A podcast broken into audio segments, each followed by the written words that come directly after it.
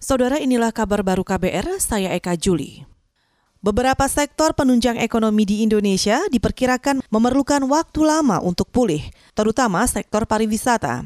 Menteri Koordinator Bidang Maritim dan Investasi Luhut Panjaitan mengatakan, setidaknya butuh 10 bulan agar pariwisata di Indonesia kembali ramai. Kemudian pemulihan pada sektor pariwisata ini memerlukan waktu setidaknya lebih dari 10 bulan. Tapi mulai sekarang sudah perlahan kita buka. Jadi semua kalau bahasa militernya itu bertahap, bertingkat, dan berlanjut. Kita harus hati-hati terus. Setiap langkah kita lakukan harus kita betul-betul antisipasi dan evaluasi dengan cermat sehingga kita memperkecil kemungkinan kita membuat kesalahan. Menteri Koordinator Bidang Maritim dan Investasi Luhut Panjaitan juga menambahkan, untuk mempercepat pemulihan ekonomi di sektor pariwisata, pemerintah akan meningkatkan minat wisatawan lokal dari sebelumnya 55 persen menjadi 70 persen.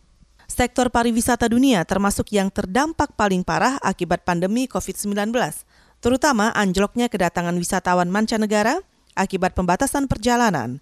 Menurut Bank Indonesia, devisa dari sektor pariwisata anjlok hingga 97 persen year on year.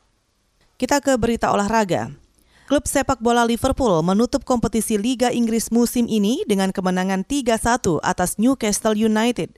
Pada pertandingan pamungkas dini hari tadi, Liverpool sempat tertinggal satu gol sebelum membalik keadaan dengan cepat. Kemenangan ini membuat Liverpool mencatatkan 32 kemenangan dalam semusim, dan ini menjadi rekor baru selama menjalani kompetisi Liga Inggris. The Reds juga menutup kompetisi ini dengan perolehan 99 poin. Pencapaian ini hanya selisih satu poin dari rekor yang dicetak Manchester City yang mengumpulkan 100 poin dalam semusim saat City menjuarai Liga Inggris pada 2018. Saudara, demikian kabar baru. Saya Eka Juli.